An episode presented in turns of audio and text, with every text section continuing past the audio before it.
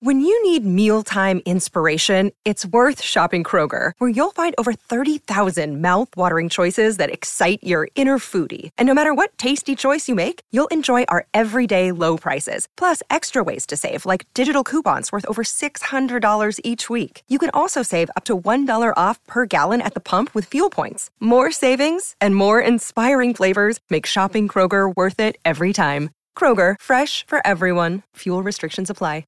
Mother's Day is around the corner. Find the perfect gift for the mom in your life with a stunning piece of jewelry from Blue Nile. From timeless pearls to dazzling gemstones, Blue Nile has something she'll adore. Need it fast? Most items can ship overnight. Plus, enjoy guaranteed free shipping and returns. Don't miss our special Mother's Day deals. Save big on the season's most beautiful trends. For a limited time, get up to 50% off by going to Blue BlueNile.com. That's Blue BlueNile.com. This is August 28th, and this is another edition of the Bruins Beat on CLNS Media.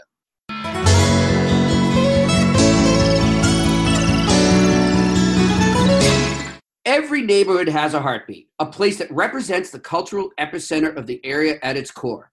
In Boston's historic North End, that place is Boston Barber and Tattoo Company. Boston Barber and Tattoo Company has become home to A-list Boston celebrities like Gordon Hayward, Milan Lucic, Brad Marchand, Kelly Aaron Baines. Boston Barber and Tattoo is more than just Boston's most well-known corner barbershop. It's also a tourist attraction for hundreds of thousands of people that visit the North End throughout the year. Boston Barber and Tattoo, a North End landmark that represents the cultural epicenter of the area at its core, located at 113 Salem Street in Boston.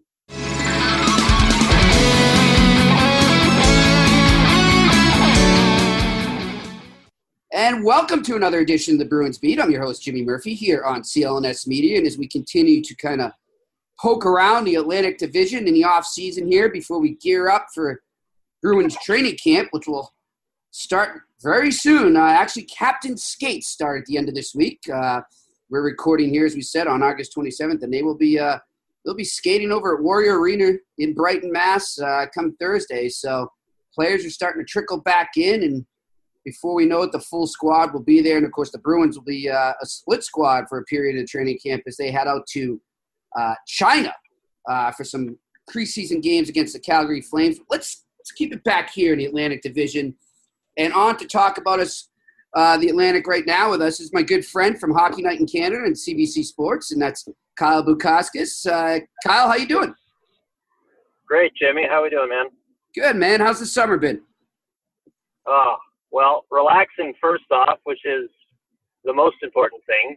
Uh, the weather's been really good out here. I was able to get back west and, and visit some family for a bit, and uh, relocated back to Ottawa from Montreal with my girlfriend. So that was a a big a big hurdle to get over and get everything packed up and unpacked and settled in our new place. So uh, it was it was relaxing, but but also busy enough too. So it's, it's been been really good so far, man.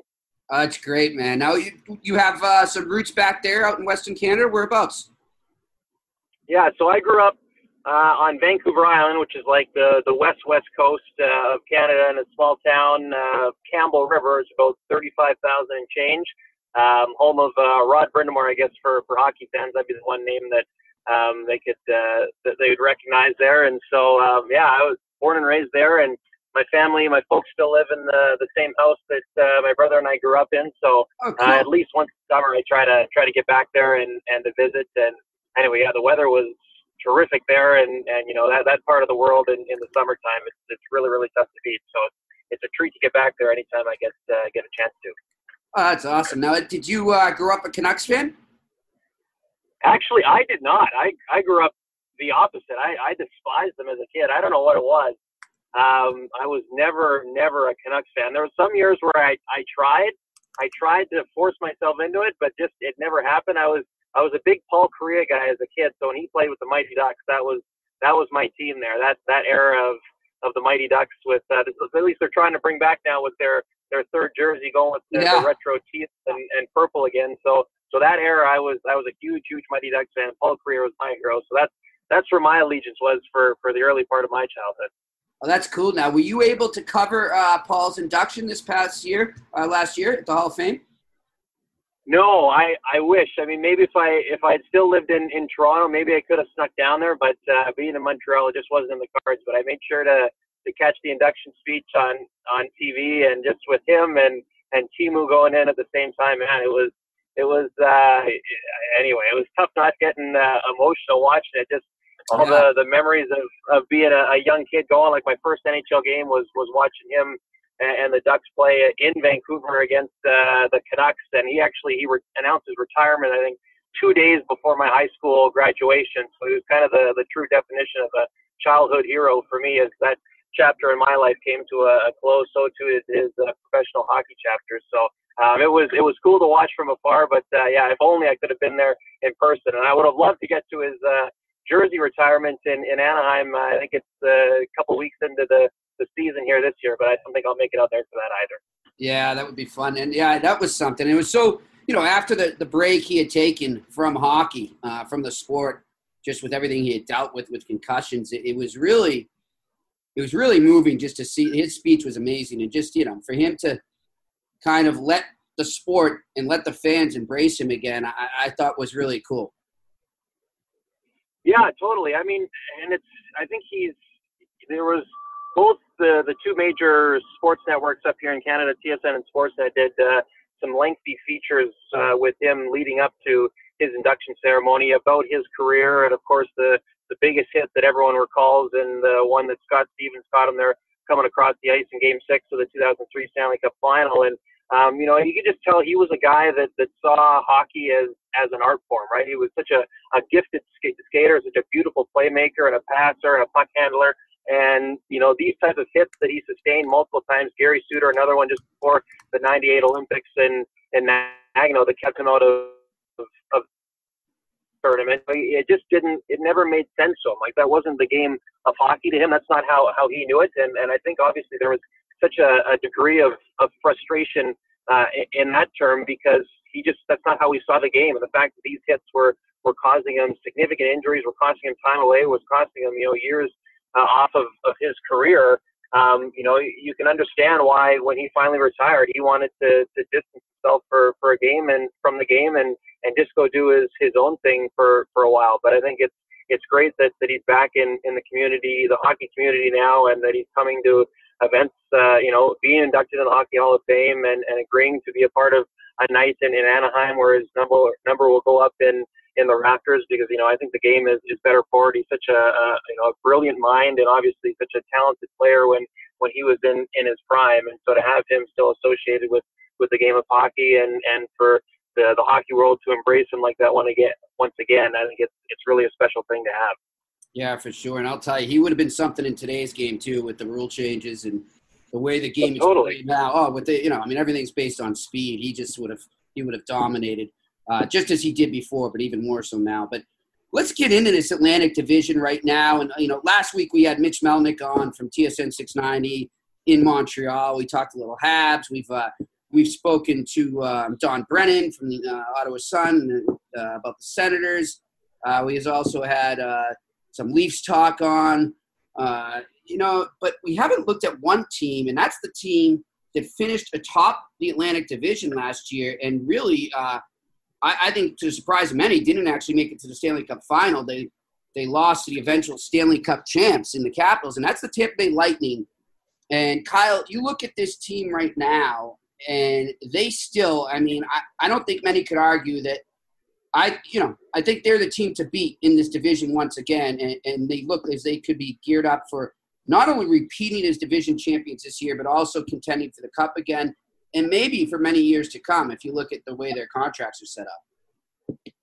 Well, that's that's the thing, right? Like, they're Steve Yzerman has done such a good job in in that regard, and and the way he's handled some of his some of his contracts with his his star players, and um, the fact that, that many of them are signed long term, and then you've got some guys like I mean, what a coming out party! The even though they didn't go to the Stanley Cup final, like a lot uh, would have predicted, as you mentioned, but what a coming out party that was for a guy like Brayden Point, who you know, you you watched there in, in that Boston series. There were a lot of games where you could argue that he was one of the better players on the ice uh, in in blue and white against against the Bruins, despite being one of the smaller guys in in stature. I mean, he had he had a brilliant year there for for them in the regular season, and then took it to another level in the postseason. So you know he's he's one piece that you can then shuffle around in your second and third line depending on uh, how things are going throughout the year. And you still got all your top guys with the Stamkoses and, and the Kucherovs and, and the likes and the Hedmans on the back end. And, you know, Mikhail Sergachev played his first full year in the NHL. And yes, of course, when you go into the fancy stats, you can look at the fact that, you know, he played a lot of his minutes sheltered, a lot of offensive zone starts, not against the number one lines on the other teams and, you know, was getting time on the second power play unit to, to pad some of his stats in, in that way when they had some really gifted offensive players surrounded by him. But I mean, this is a kid, I mean, he was 19 years old, Jimmy, making his, his rookie, you know, his rookie campaign and, and yep. he's only just going to get better, right? This is a, he's an elite skater. He has got an elite hockey sense and, and you can tell, I know there was, you know, one guy who does a lot of work around the NHL draft and, and talking to junior clubs and, and scouts and management. Um, and I, I know in his draft year, when, when the Canadiens took him in the first round in 2016, he believed that he was the best defenseman taken in that draft. And it'll be really interesting to see now as he starts to enter his 20s how kind, what kind of exponential growth he's going to have. And you know, I guess the big question is for a guy like Andrei Vasilevskiy, who was absolutely lights out the first three quarters of the season, and you know, was it a heavy workload? The amount of games that he played, did he start to get a little bit fatigued? At least admitted it uh, as much with about a month left to go before the playoffs that he was starting to get a little bit tired. So how do they manage his minutes and the, the amount of starts that, that he gets uh, next year? That'll be something to watch as as well. And but uh, by and large, I'm I'm with you. I think they're they're the team that beats here right now. Obviously, Toronto's done some really good things to, to bolster up their offense with the addition of, of John Tavares, and you have to think that the Bruins are just going to take enough a nice, uh, you know, a really good surprise of, of a year that they had uh, in rocketing up the, the standings and, and being a, a real a real threat in, in the Atlantic Division, the Eastern Conference as a whole for the better part of the, the second half of the season and, and into the playoffs. But uh, my, my money's on Tampa. I think they are they are built to win now, and uh, they've got the, the horses to once again go deep into the playoffs and maybe one step further and into the Stanley Cup final and, and contend for, for a Stanley Cup here again. And uh, you know, you, you brought up Yzerman in the beginning there, and, and the job he's done with the contract. To me, it's amazing. And, and hey, this this could change before the season starts, and, and I'm going to look like an idiot for saying it, but uh, you know, it's amazing at this point that he's still been able to keep the likes of a a Killorn or you know a Paquette, a Palat, uh, Brayden Point, guys like that. Where not that they're bad players at all, they're great players, but you thought maybe when he signs Kucherov and he, he, he does some of the other contracts he had, he might have to let go of one or two of them just to accommodate the bigger contracts. And somehow he's still making it work right now. And I think that's because of what you just said there, because he really wants to win now. And he thinks he's got the ingredients to do it there. But uh, you wonder going forward, will he be able to maintain that? Doesn't like a Tyler Johnson have to be shown the door just for cap issues? Right. I think that, and I guess that's that's something to watch too, depending on on how uh, on how the the year progresses for them. You know, I, I thought it was interesting too because when the rumors were out there swirling, I guess around the draft and, and leading up to July 1st, and and even after July 1st, about how there was the reports that looked like Erik Karlsson was headed for Tampa, or at least that was the most likely destination for him to be traded to at that time. And I know because I guess he couldn't speak on it directly, but when Yzerman was kind of asked about taking on, you know, a, a big contract uh, as far as trying to improve his team, he said it would be tight given their salary cap situation, but they'd find a way to make it work.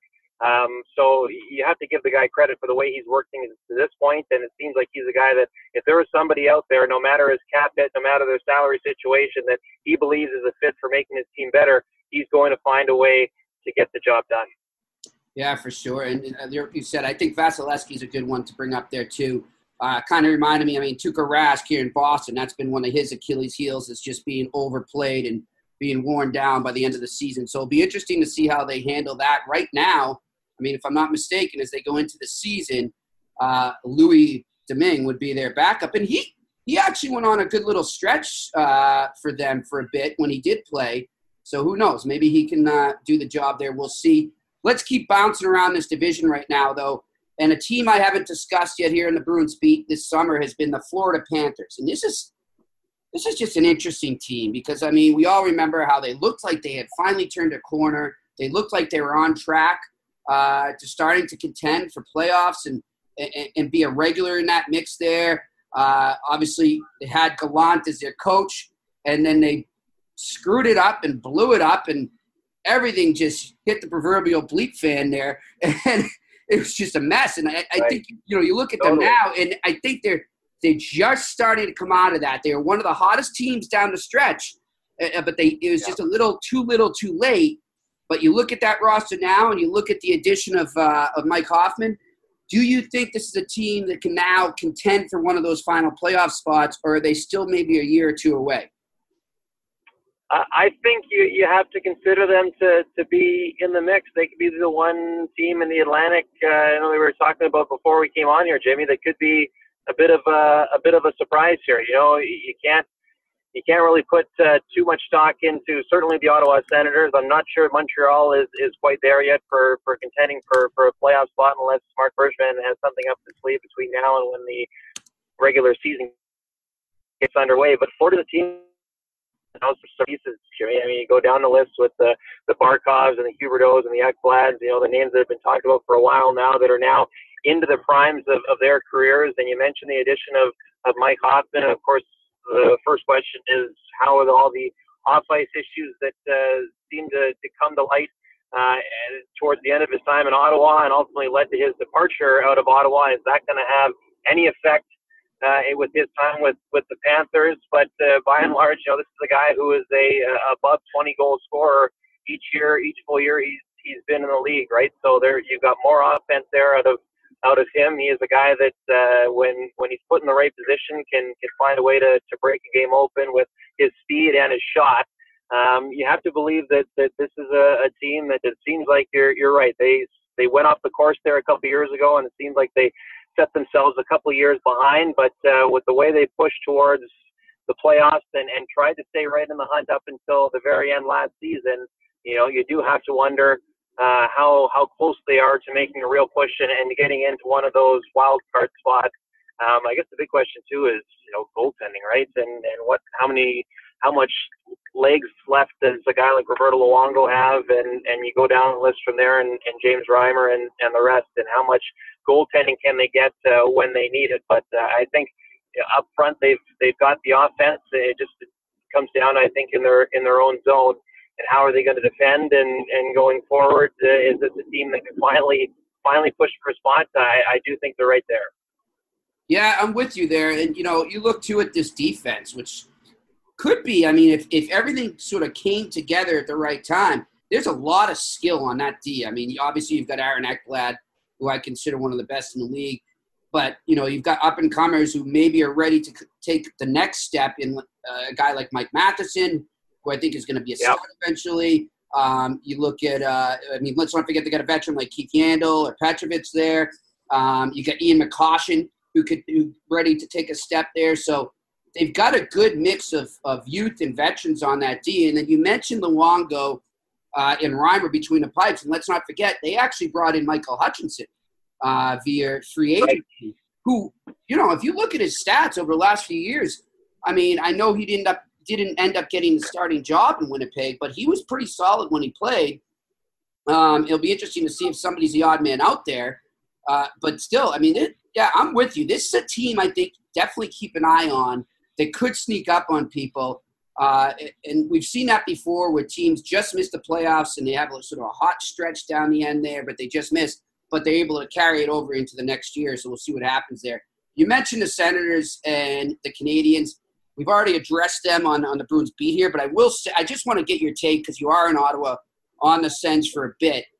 And, you know, everybody, I mean, I'm with, I don't see them doing much. I, I think it's going to be a tough year there. And who knows what's going to happen with Erik Karlsson? We know the trade talks have picked up again for him in the last week, reportedly, uh, or last two weeks rather. And then, you know, just the mess they went through in the dressing room and then with the front office.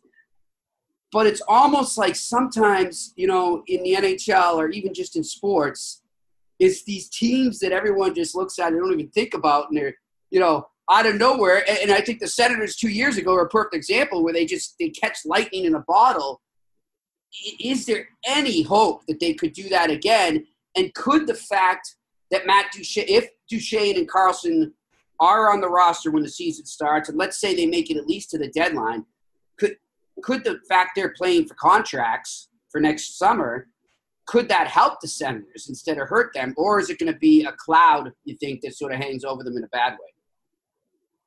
Well, I guess you know let's let's play the the what if game, and and there is no trades made between now and, and the start of the season, and Erik Karlsson's still the captain, and you know I mean I don't think Mark Stone's going going anywhere anytime. Oh, yeah, that's right, Mark Stone. Yep. Right, he's he's another guy that could be a UFA in on July 1st next year, but he just yep. re-signed with the team, so can't see them him being traded anytime soon. Matt Duchene is, is still there. All you know, there are three top players who are all set to be UFAs next July. Uh, if they're all there to start the season, you know, it'll, I guess it'll come down to what does their first month look like in the regular season? What kind of success do they have? That'll determine whether that's a cloud hanging over their head or maybe perhaps uh, the fact that they're playing for contracts that helps them out a little bit, though. But I still think, Jimmy, like I just don't think they've got enough of them in, in goal and up front. There's, I just don't think there's enough of a supporting cast there to to really make them a team. Even if they do catch lightning in a bottle, I'm just not sold on the fact that, that there is enough there. And what I'm really curious about for what ends up happening to, to Ottawa this year is, you know, what's what's what's the first plan of attack? What's the first move for for Pierre Dorion here? What is priority number one? You know, I mean, it seems like like the Randy Lee situation somewhat gone away because he has stepped down. Of course, his his legal issues are still being presided over in, in the courts, and, and that isn't over yet, but he has stepped away and stepped down from the team, no longer with the organization. And now you've got to fill his void in a front office that's one of the thinnest in the National Hockey League. So when does that get rectified?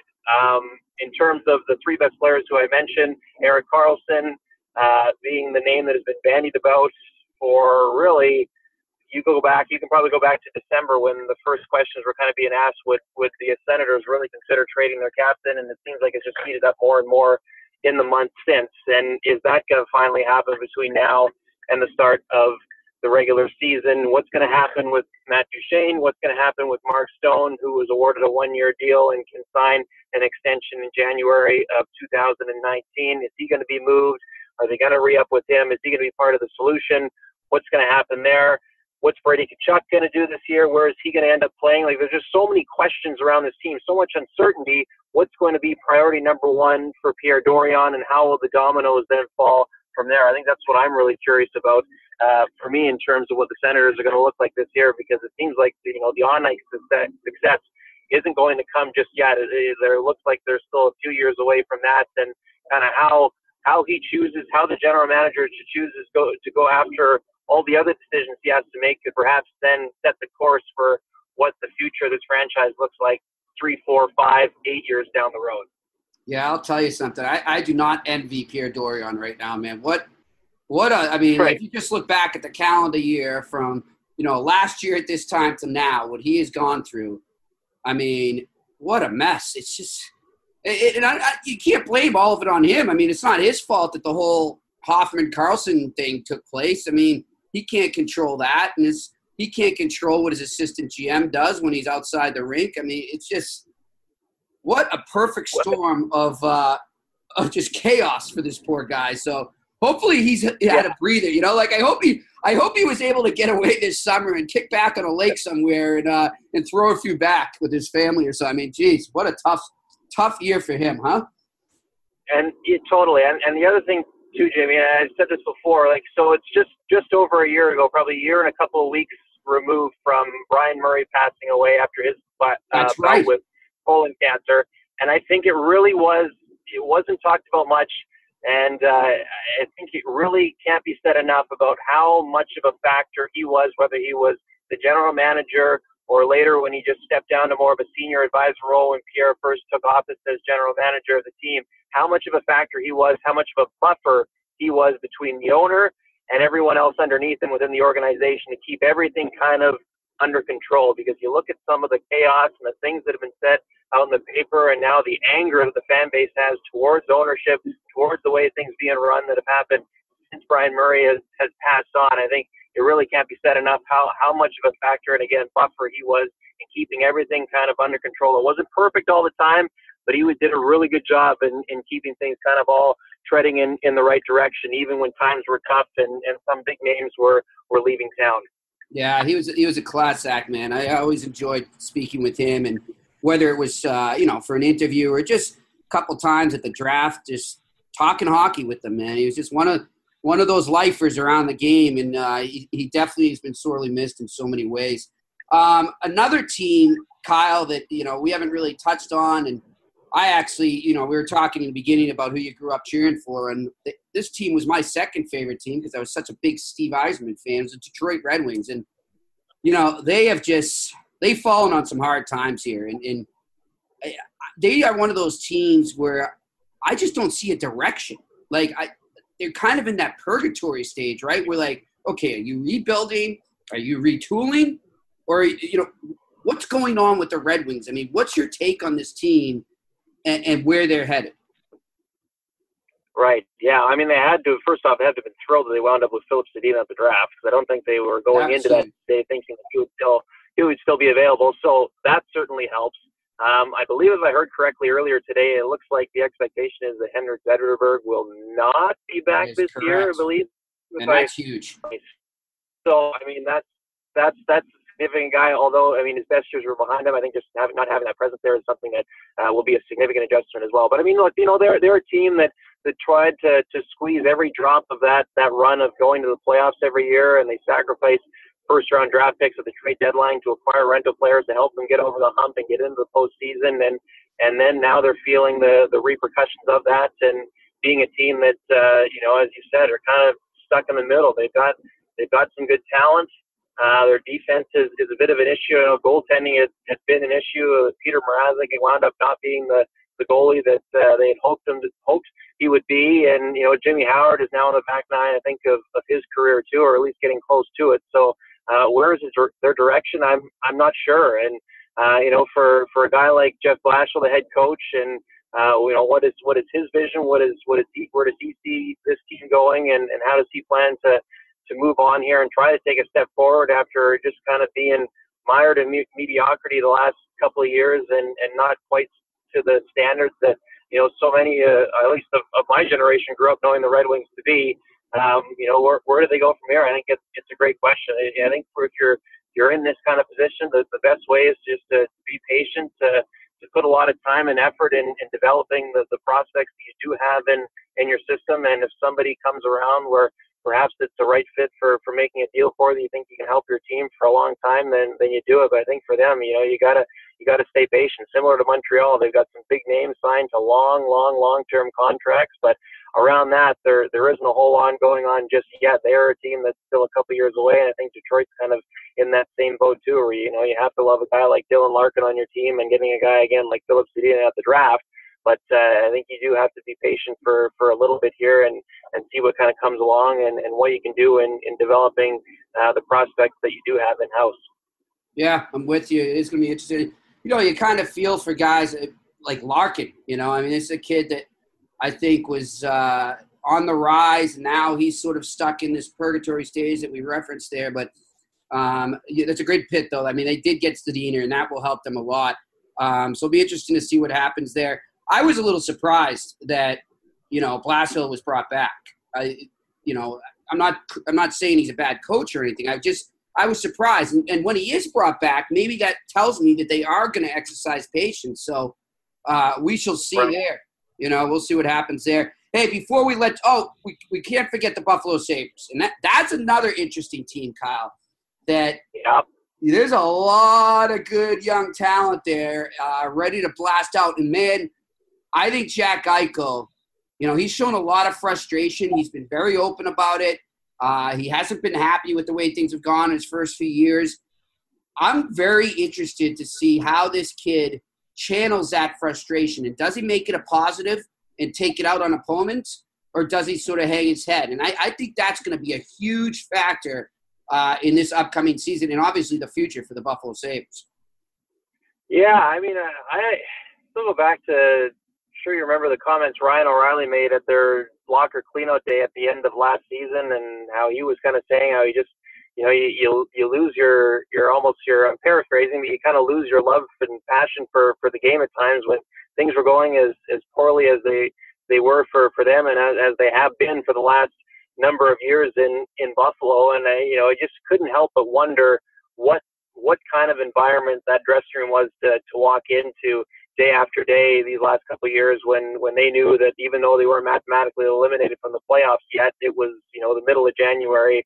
And really really realistically they they knew that they had no shot at, at getting in and they were nowhere close just yet. So um, I guess you know how, how do you go about turning that around and, and who's going to be the driving force behind it. You know, is it going to be a guy like Jack Eichel? Could be all the talent in, in the world to be a, a difference maker in the game, and and certainly it seems like he's been given, you know, with his long term deal, given the keys to be a, a difference maker and and to be the face of the Buffalo franchise for for many years to come. And um, you know, and as you said, a lot of young talent surrounding him, being a guy that's just entering the prime of his career as well. So uh, they're another interesting one too. I, I thought last year they could have been. Uh, a sneaky team as far as taking uh, some steps forwards and, and being, uh, you know, putting a scare into the rest of the Atlantic Division. Maybe that year is, is this year. Uh, you know, you just will have to we'll have to wait and see because you know ever since they got Jack Eichel, I think, and the young guys that they already had around them, and now I guess the ones that they've uh, taken in since. The question is more, you know, when, kind of not if, and it's been a lot of when, when, when, year to year to year. And uh, maybe this year is the year that they finally take a step forward because for that fan base that's suffering for so long, it's uh, it's long overdue for them. And I think too, Kyle, don't you? I mean, I don't know if you agree, but even if they're just a team that's in the mix at the end of the season and they don't make it, but at least there's some there's excitement all the way up to you know the first and second right. week of April.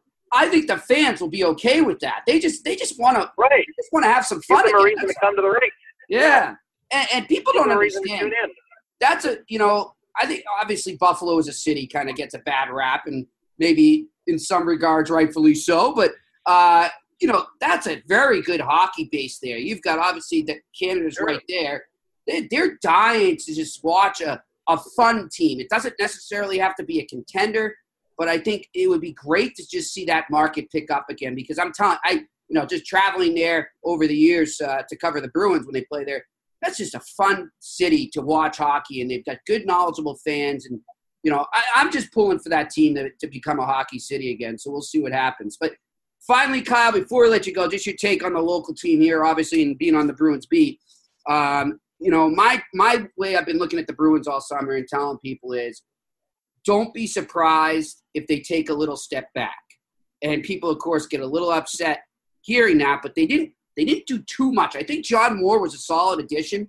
I don't know how solid he'll be, um, but they didn't do too much in the offseason. And the other thing I worry about, and I'm not saying they're going to be horrible. I think they, they make the playoffs, but or maybe they just miss. I don't know. They're going to be sort of. I think they're going to be in that middle pack there because I think when you have a group of young players like that that come out and bust out the way they did last year, the rest of the league studies a bunch of video, they catch up to what their weaknesses are, and they go after them that second year. And that's what I'm going to be very interested to see is how those rookies who excelled last season can handle having more of a, a bullseye on them, so to speak. What's your thoughts on that? Yeah, with you. I mean, I guess as, as a young player, you, you start to learn after one good year how difficult it is to, to be that good year after year after year, right? So um, I just, I know watching them last year and, and covering them for, for two rounds of playoffs against Toronto and then against Tampa. Uh, you know, I just they they they ran out of gas there against against the Lightning, but um, I, I just I was always so impressed with a how fast they were, how physical they were, um, you know how how hard they were to play against. They they had all the fastest going, and as this game has gone a lot more speed and skill based, they have that. But uh, you know, like I I love their fourth line when it was intact and, and playing well. I thought they they had the ability to to change to change the game around with a couple of uh, huge impactful shifts and um, guys like Jake DeBrusk, who I thought played brilliantly for for Boston in the playoffs. Uh, you know, I was a big big fan of, of watching him play, and you know, it seemed like he's only going to get better. But uh, yeah, that uh, the the avoiding the sophomore slump is always a, a big storyline to follow, especially when you got like a, a large number of, of rookies that had uh, you know a good amount of success year one for one team, and now it's trying to do it again. I mean, I guess the good the good thing they do have is you've got a, a stud in, in Charlie McAvoy on the back end that, that looks like he's he's nothing nothing uh, nothing will faze him. Um, you've got uh, one of, if not the best forward lines going in, in hockey, and you know we'll we'll see who how far that that takes them. But uh, I I was curious, Jimmy, like as a as an uninformed Canadian, but nevertheless curious, uh, with the Red Sox doing what they've done this year, week one of the NFL just weeks away. Uh, mm-hmm. Like, how much buzz are the Bruins getting uh, in Boston these days? It, it, it's interesting you bring that up. It, it's very interesting you bring that. They actually released a survey uh, la- late last week. There was a survey done by a local company uh, on Boston sports, and you know, the, all sorts of polls that they did with fans. Um, you know, and, and one of them was, you know, where the teams were, uh, rank the pro sports teams here in terms of, you know, buzz and visibility and who want and you know just fandom.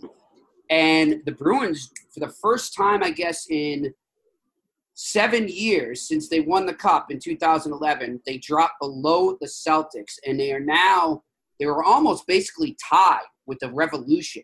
So they fell in the rankings, and, and yeah, there there hasn't been much buzz at all around the Bruins this summer. It's been very interesting, and even now, you know, a lot of the players, uh, a lot of them stuck around and trained around here, and have been doing events around here, and still not that much buzz around them. But I'll be interested to see like I said, uh, the captain skates are starting at the end of this week here in Boston, and then you know they'll start to trickle in for training camp. So it'll be interesting to see what happens there. But that's a great point by you. I mean, I, I would think that the real buzz probably won't start until November or December for the Bruins, and that that's normal, especially if the Red Sox are are geared up for a run and they do make one. But uh, it's too bad because I, I think this is arguably the most exciting team in Boston. I, I really do. And I'm not just saying X, I'm a hockey guy. I mean, you just listed one of the main reasons. Charlie McAvoy, to me, is going to be within the next two to three years. He's going to be one of the best defensemen in the league, and that's right. you know, that's I love his his.